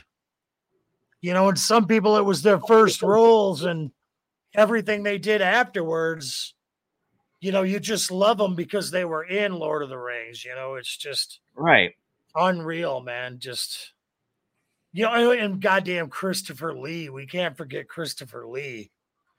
What a kick-ass just dude. And this man. was and this was around these when these movies came out, wasn't this around the same time he was doing those metal albums? Yeah, yeah. Yeah. So he was kind of he was kind of channeling his Sauron in the uh, the metal albums. I did They're a music pretty- moment on I did a music moment on his Charlemagne album. Oh, yeah, because he, he he says he, he he says he's related to Charlemagne. I could see that, dude, because he's it's kick ass, man. Christopher Lee is awesome, and the that, oldest that, man to ever perform metal. Yeah, yeah, I could see that. He was in his nineties. Christopher, I'm a, I'm upset. Christopher Lee never did anything with Manowar. That would have been. That would have been. Because I want to think if he did, but I'm thinking of uh, Orson Welles. Orson, Orson Welles, Welles did, got yeah. to, but yeah, but man, yeah. yeah, Christopher Lee did. They gave that that they gave him that fake nose, so he was like really weird looking. That like witches that, crooked that witches, w- yeah. witches crooked nose. Yeah, like you knew that motherfucker was a bad guy the second you saw him. You know, like yeah, you know, I mean, he, he wasn't Gandalf's old buddy. He was a fucking creeper, dude. I am the wizard of many colors. I mean, it's like, you know, he and that wizard fight kicked ass. They yeah, never like dude, hand we, on each other. It was all like, like just fucking doing their wizard shit with their staffs and yeah. And then he fucking got killed by Chucky. You know, Chucky in part two, Brad Deardorff. Yeah, Deardorff. Yeah. yeah, who actually Chucky? Yeah, who, who actually shaved his eyebrows to play the worm. And then he finally was done with his stuff. He went back home and grew his eyebrows back and got a phone call. We need to shoot some extra scenes. He said, my wife was like, you got to shave your eyebrows again? Yep. He had just grown them back too. yeah, fucking. But dude, man, he was kick ass in that role. You know, I mean, he did so many fucking good, good people in that movie. Now, I am going to say something here. I'm going to jump to – because I said if I don't say it now, I'll forget, and it'll bug me. And at three in the morning, I'll remember it, and I'm not going to call you and say, let's go back on the air. So I'm going to do it now. All right, all right. Everybody goes shit brain pissed off about strong women and, and it, you know, being like the talking point of everything. That woman – that whole line in Return of the King was all before any of this stuff about strong yeah, women. Dude, and like she was, that whole scene was, you know, no man, you know, no man can defeat me. I'm no man. Yeah, dude. And it, it wasn't, worked. It wasn't forced down our throat. Right. And like it worked. Made us some, um, you know, I don't, you know, I, we'll say it, it woke, you know what I mean? It wasn't uh, a, a big woke thing like inequality. No, it was this bitch. Pardon my French. This this lady was, you know, one of the strongest people in the entire story. Right. She was a beautiful mix of warrior and, you know, the, the kind of princess, kind of delicate female character right. that most guys love, you know. And but she, she rode that line on both. Right. And it and it worked. And I did when she said that line, I wasn't sitting there going, ugh. It was like it was natural. It fit. It, it worked. Like, yeah, dude, I am no right. Man. But the fact that people run around nowadays bitching about it, it's like we've had strong women. You just weren't paying yeah, attention. Yeah, we've had strong women our whole lives, man. I mean, we had Ripley, uh, Scarlet, the Baroness, uh, the Lord of the Rings chick. Uh, you Princess, know, Princess Leia. Princess Leia, of course. You know, my my first girlfriend kind of. Kind of looked like Princess Leia on Hoth, and maybe that was part of the reason why I thought she was so beautiful. But anyway, that's the nerd in me talking. But yeah, but it was I just that you know, and that was the thing that what the thing. There was a couple of things in Return of the King that I liked that for that battle that stood out over uh, Helm's Helm's Deep, but it didn't make Helm's Deep shitty. It was just some. I love the big elephants. Those yeah, were like I mean, yeah, cool. Yeah. But when that when those ships showed up and all them ghosts came off of that ship, you were yeah, like, holy dude, shit. Yep. They just came out like and just fucking took over everything, man. I was like, yeah, dude, and those fucking ghosts looked so good, you know. And if you watch The Frighteners, you totally like know that's Peter Jackson's style, the way they looked. And, uh, and the, just and, badass, you know. And the and the whole negotiations with the ghosts. Yeah, like you know, you know, they, they didn't want, they were like, they were based, they wanted to tell him to fuck off. They didn't want to, yeah, you they know. basically did at first, you know, like, but that did contain one scene that I thought was cheese dick in the extended version is after they get the negotiations and, and they, they're not quite sure if, uh, you know, the ghosts are going to fight with him. The whole chamber, like the cave that they're in, starts filling up with skulls. And they're like basically like drowning in this sea. Of, oh, like, yeah. Yeah. Appears to be like a million skulls. And I'm like, wow, this is the only corny part in this whole series that I'm really like, eh, I don't like that. But then when he comes out and he's like, we will fight. And they take over the ships and kick ass, just kick ass all around, man. Now, from what I understand in the books, that they show the journey of one group, and then in the second part of the book is the other group. We're in Two Towers. We were bouncing back and forth between, you know, Orlando Bloom and company, and then the Hobbits, and then back to them, and then back, and then back, and then back. Where in the books, you know, everything that Sam and Frodo were doing was all like book one. And then then it was just them. You know what I mean? There was no intertwining going back and forth. Yeah, Tolkien so it was more it. of a it's more of a linear type story, yeah. Right. And I don't know. Now, I'm going to say I don't know how I feel about that because I never read it. But didn't the new movies do it like the book did it? Where oh. it just So the original miniseries was the way the book flowed. Yeah, dude. If, if I remember right, if I remember right, when I read it, that that's how it flowed. That it, it actually started with the old people remembering it. And then they started remembering what happened when they were a kid, you know, but they decided in the new movies to uh, divide it up to make it a more linear story. And see, as much as I liked the it, I mean, I got the poster right there. As much as I liked the movie, I didn't like the second one as much as the first one. But no, I didn't either. I thought the first one was great. I but, didn't like I didn't like the way the movies flowed, and that's why I'm grateful how Peter Jackson took it upon himself to do the movie.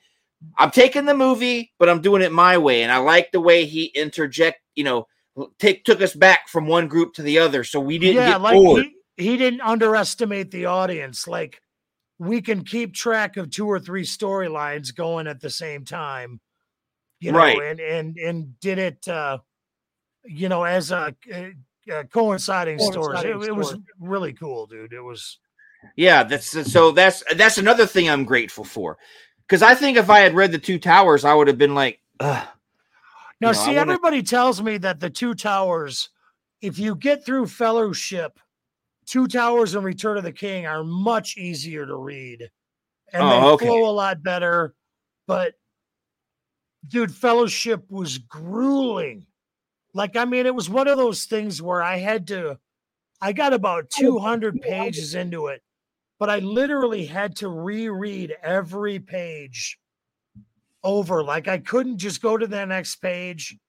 I had to, like, read it because some of it, it's like, you're reading like you don't even think you're reading words sometimes. It's just like you to go numb or something.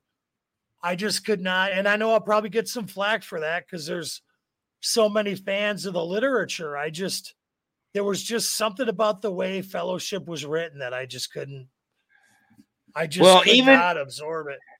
Even if I wanted to, I think with my medical condition, I don't think I could read them at all. I, I yeah, think I would I, I would sit in my chair And it's the first time I saw the kid walk by, I would, and then I would never go back to the book because yeah, of the yeah. Alzheimer's. So it's like, I can't, I, I would love, look, I would love to read it just to experience it. That's the one thing. I'm not saying I, I want to read it because, you know, I want to love it. I think it's better. I just, I think I'm missing out on have never read, have never read them. It's like oh, one of those I, things. I agree. I agree. Like with the Harry Potters, you know, I was lucky enough to where I saw the first five movies before I decided to give the books a chance. Cause I was like, man, I don't like these movies. Harry Potter fans are dorks. But then I read the books and it was a life-changing experience. I'll forever be a Harry Potter fan because of that. So I get what you're saying, that, you know, when you read the books, you feel like you're getting a little bit more connected and a little bit extra out of it. It's just, it's, it's, it's a, it's a feat. It's a hard, it's a hard read. Definitely the, definitely a harder one that I encountered. Cause I've read some books that I loved, but are pointless that I read now. Uh, the Timothy, yeah. the first Timothy Zahn trilogy. Awesome. But it doesn't mean shit no more. And then when I was young, I read this awesome book. You probably, well, I don't know. I, I don't know how much, how many years I got on you and whatnot, but there was a book when I was a kid that I loved, and it doesn't matter because it never went anywhere with it. Alan Dean something wrote it. It was called Splinter of the Mind's Eye. Yeah, dude, I remember that, dude. It was, it was, a Star, Star it was the Wars first, book, right? The first Star Wars novel outside of the, you know, George Lucas's story. It was the yeah. first Star Wars book that was written by someone else. Uh, yeah, and Princess Leia and Luke go to a mine, and yeah, it was an awesome. It was a very strange story, but yeah, it doesn't mean anything anymore. But I read it. I read it too. Right. Years that, that, and years and years ago. Like doesn't since, like Darth Vader gets his arm chopped off, or and I do something. believe Sith were flying creatures. Yes, and they were yeah. yeah. Yeah, so I understand why it never went anywhere, but it was a good fucking book. It was a yeah, good book. It just it just disappeared, man, you know.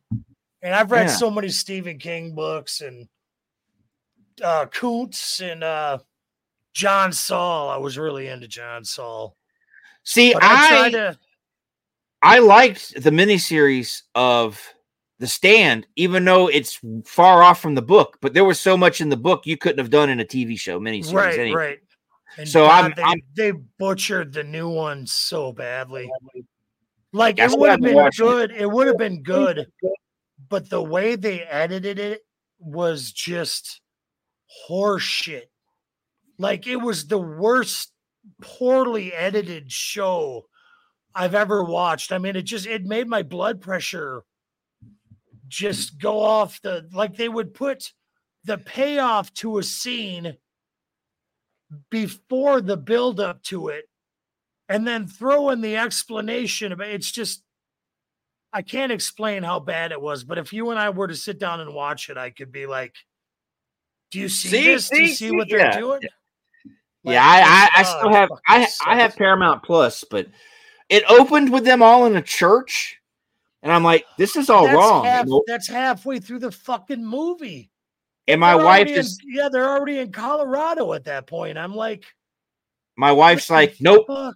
turn it off. Because I'm not going to sit yep. here all night and listen to you, bitch, that it's not like the book or the. Yep, she said. Yep, just well, turn it off. So that's why we never watched it. Because she was. I was already pissing her off. Because I was like, well, this dude, isn't how it's. You're fine. Because once you see Randall Flagg walk on there, you're like. Oh, hell no.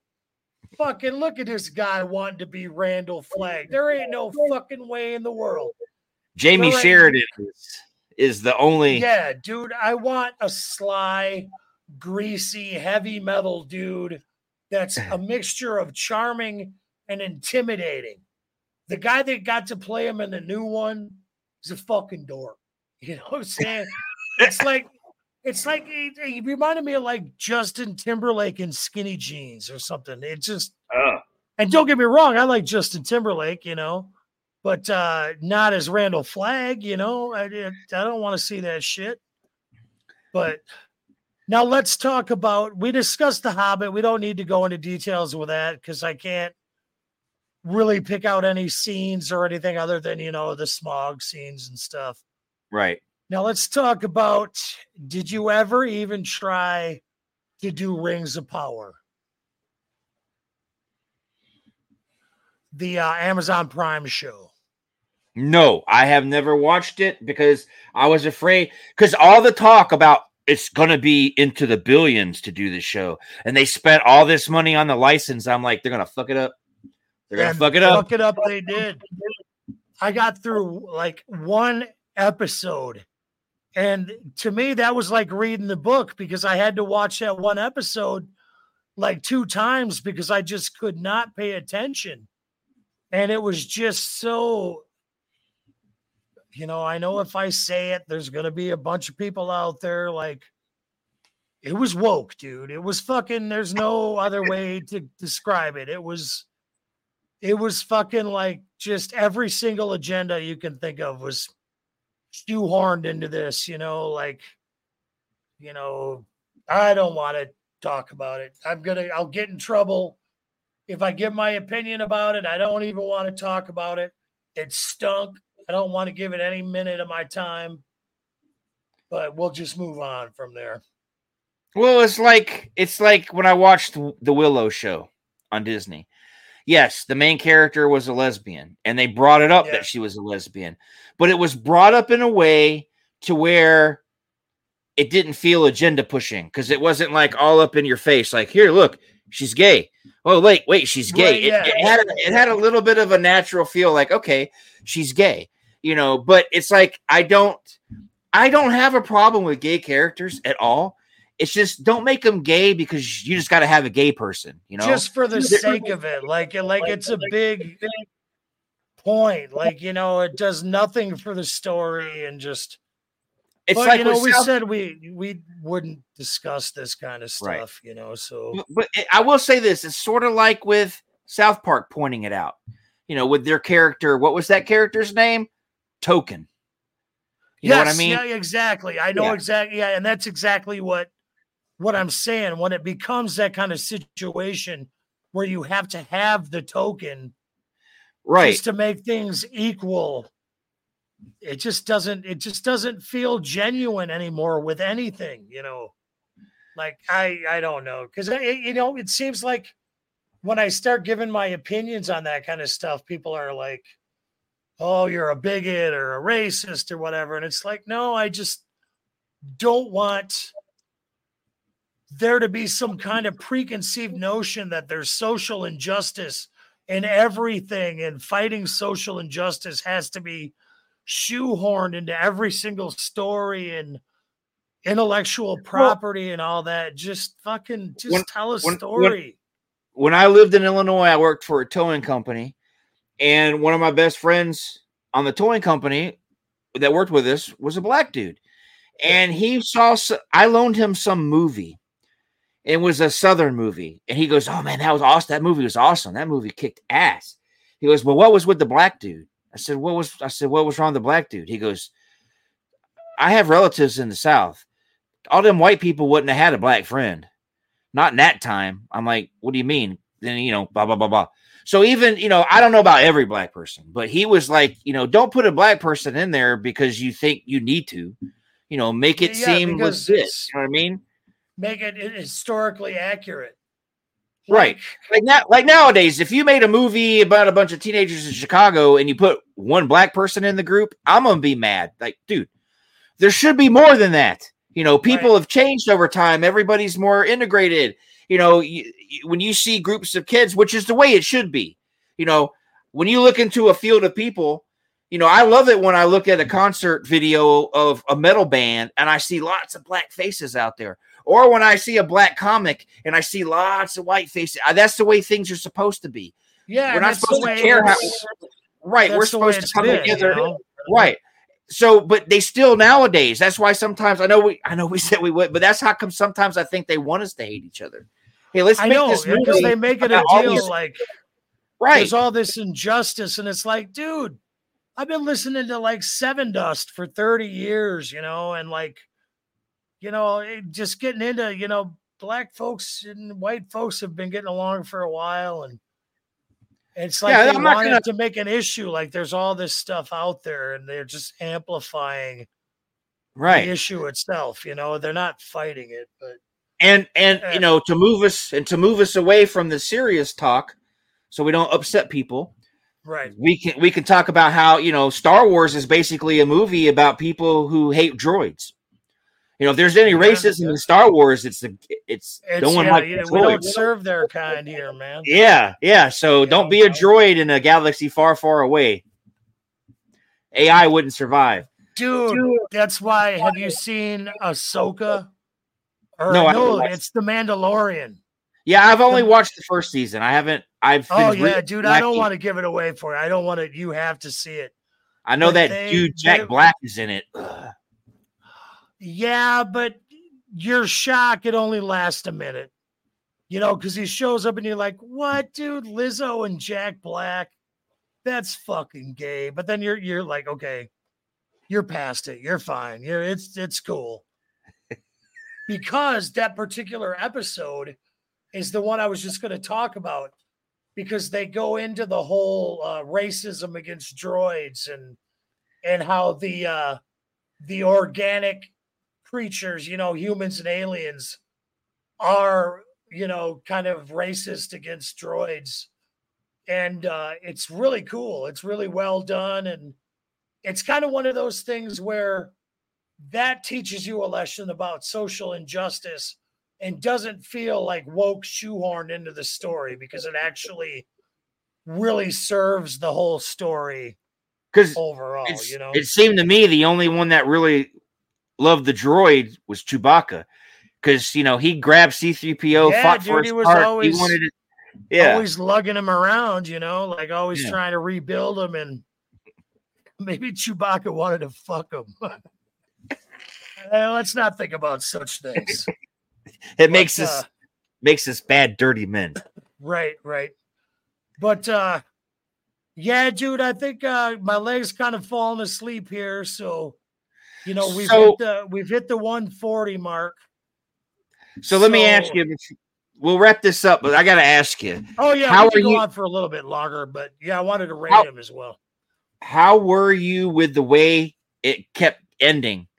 You thought the movie was over, and then it would come back, and then you thought it was over, and then it would come back. It's already bad enough I'm crying for these endings, well, and then and there you, you, think, you said it. You said it. I don't feel so bad. I fucking cried. I'm not going to lie. After all those years and the emotional investment, I was crying at the endings, but it had the same effect on me this time when I rewatched it. I didn't cry this time, of course, but I had the same reaction I did back then. It's like, okay, I can go home now. It's over. I'm emotionally drained. And then ending number three comes on. Oh, this is great. I'm emotional. Let's go home. Ending number four comes on. And it's like, okay, they're sailing away. They're going, okay, I'm fine. Just enough with the fucking endings already. Yeah, I, I was, I, I still, I guess I'm just a bitch, because I still cry at certain movie. When Bobby dies in N Y P D Blue. yeah, yeah, yeah. But when they, when at, I, every time Return of the King, I start crying before the scene kicks in, because I know what's coming. That's how much of a bitch I am. What I'm crying before. I wonder if it's the same one that gets me. All of them, the entire ending. It starts with, it starts with, you kneel before no man. Yeah, that's where dude, that's that's it. That's, that's where it starts. I, I just wanted to hear you say it, because I'm like, that's that's the one that got me. It got me both times in the theater, and I think I purposely this time, like, was checking out my phone or doing something else, because I'm like, I don't want to see it. I don't want. I don't want it. I, my, you kneel before no man. I my eyes. My eyes start to my eyes start to water when I because I know it's coming, and right, I'm, dude, I'm, I know, I'm yeah, yeah, yeah, and, and then as soon as he says it, they start to come down my face, And then the rest of the endings, I'm just sobbing. Because, you know, yeah, dude, for the first one, the first time you saw it, you're on this emotional roller coaster and you're reflecting back on nine hours of your life and three years of waiting. And it's just this emotional release. And it starts out with him seeing Liv Taylor and you're like, oh my God, I can't take it. And then he says the line, and And then when it's Sam and they're bouncing on the bed and all that shit. Which came? Which ending came first? It was the the you kneel, no kneel. That was the first one, I think. Wasn't yes, it? That's what I thought too. Was you kneel before no one? Yeah, you know, like no, my friends. Yeah, he was. Yeah, it was like yeah, that's just, fucking he was, just he, he, yeah, and it wasn't just Frodo that he was talking to. He was talking to all the hobbits. Yeah, all you know what four I mean? Of them, because they were the yeah. heroes. Yeah, yeah, and it they was were like, definitely the heroes, you know.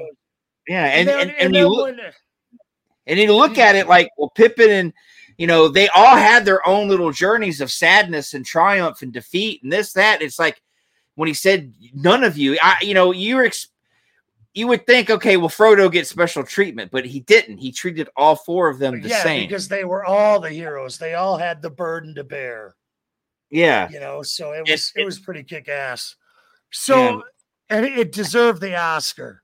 Let's put it that yes. way. If he would have been denied, because they nominated all three of those movies for Oscars, and he got fucking snubbed each time. And I'm like, dude, if you motherfuckers snub, because this is a cinematic achievement that has not been done in human history.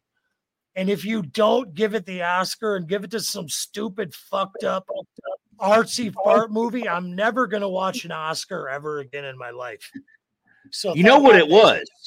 You know what it was? They didn't want to have Lord of the Rings winning a bunch of Oscars three years in a row. So they right. saved it for the end, which is and, wrong. And, and I can understand. It is wrong, but I can understand that. You know, after it but, was said and done, I understood it because they knew that if it would have won the Oscar every single year, it would have been like, I don't think, I don't think Return of the King would have been as special if it would have won the Oscar. You know what I mean? Like, I just, it just bugs me because there's other award shows out there, especially for musicians, where they'll win every year. Same musician. Yeah, how many like, years did Michael like Jackson Metallica? win? A, or Mike in the eighties, how many awards did Michael Jackson win?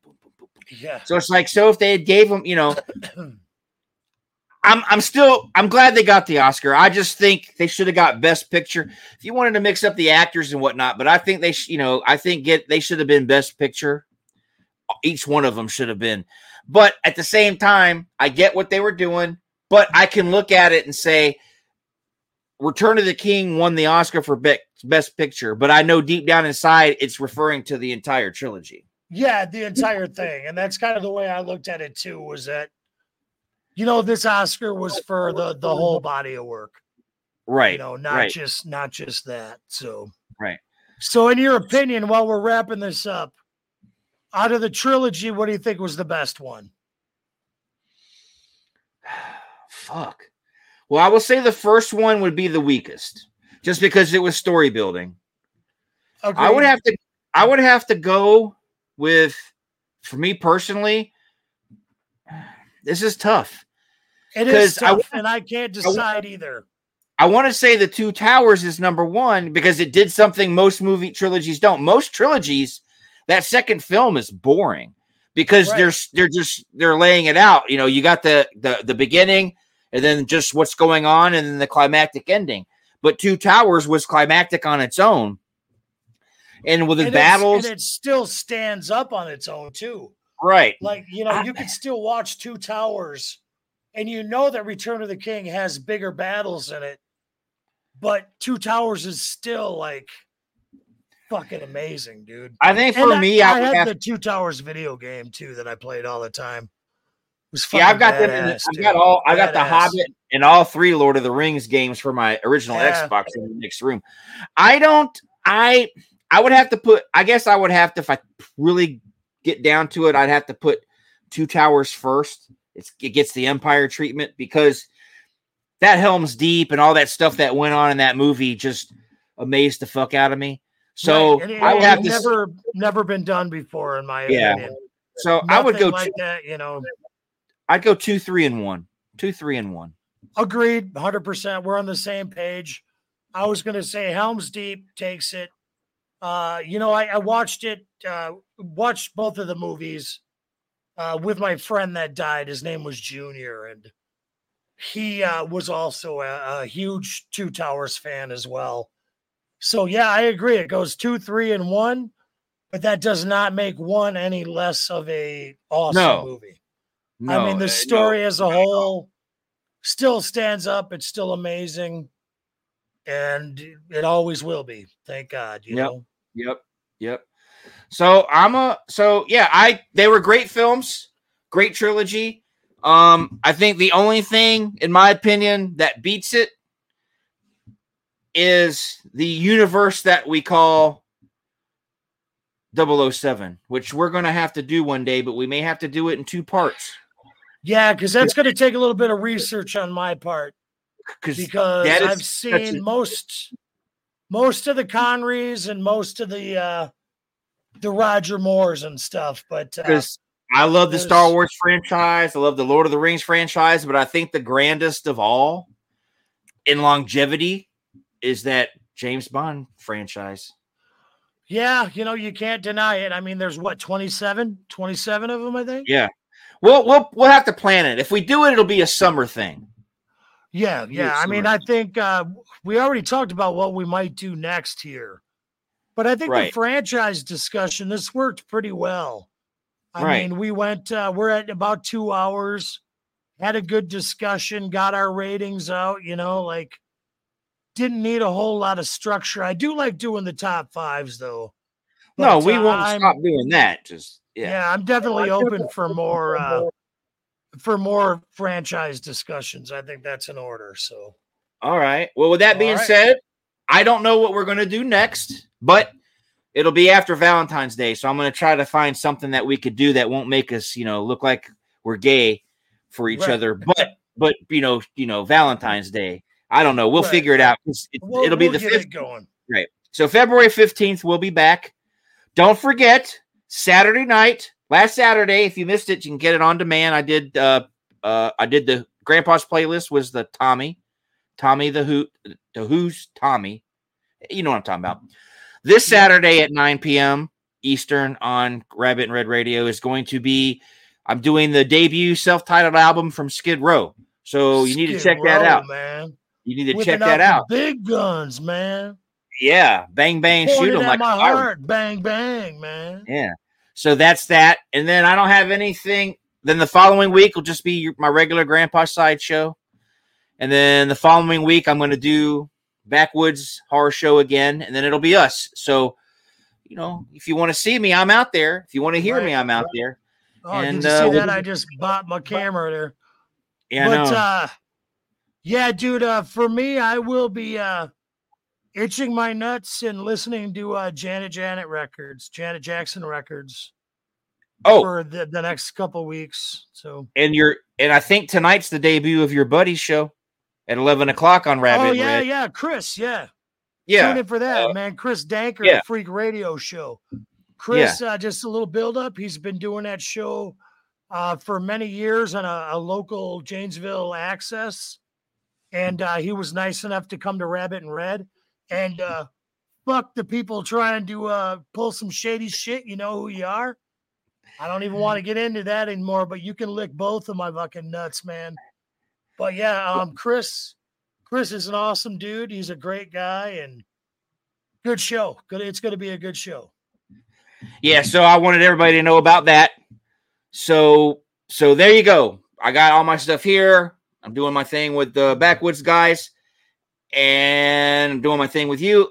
I'm getting along. I'm having a good time, and we will be back on the fifteenth. But I, like I said, I did want everybody to know tonight at ten o'clock. I think it's no eleven o'clock. You have to. You can go to the website. He's already got a show page up there. Just drop do the drop. Go to rabbit and red radio dot com, and on the Dropbox it tells you. I don't know if it's ten or eleven, but I think it's. He usually runs it at ten o'clock. Okay, so I mean, when it was on every other Thursday, or every Thursday that I would tune in, it'd be at uh, like ten o'clock. Okay. And, and uh, yeah, what I'd do is I'd have it playing on my iPod and I'd doze off and go to sleep to it, you know, and stuff. But uh, so, so, but go to the website because it shows you the kind of music he likes to play and all that. So go to the website, look at his show page, and then it'll tell you what time it is. You can head back there tonight and check it out. And with that, I guess we will say, what is it? Avida Zane. Avida Zane. Yeah, and uh, we'll figure out. We'll, we'll. I'll let. I'll let you know next week during Grandpa's what uh, sideshow what we're gonna try and do next. So with that being said, I appreciate everybody tuning in and listen. Yeah, thank you. So, thank you. So we're heading out, and don't forget, stick around. At least listen to the last of this because I love the outro song. I I don't want to make his cheeks turn red or anything, but it happens. I this, do that every once in a while. This is for a guy who is sitting in his house with nobody around but him, himself, and I, and whatnot. I think Steve was there. I don't know if I don't know if no, Steve was a part of the song. My guitar player, Steve, didn't have anything to do with this. Okay. I like I, you know, I mixed it, I mixed it, produced it, uh, arranged it. Uh, the guitar player, I wrote most of the parts, and then he played. He did the solos, of course, you know. And but uh, yeah, it was just me and him. I wrote all the lyrics, and so it's amazing. Know. It's amazing. So I, I, I appreciate it. Yeah. And now I've got an M P three of it, so it goes on my memory stick, so it's in my car. So sometimes Murray shows up on my car in, in my radio.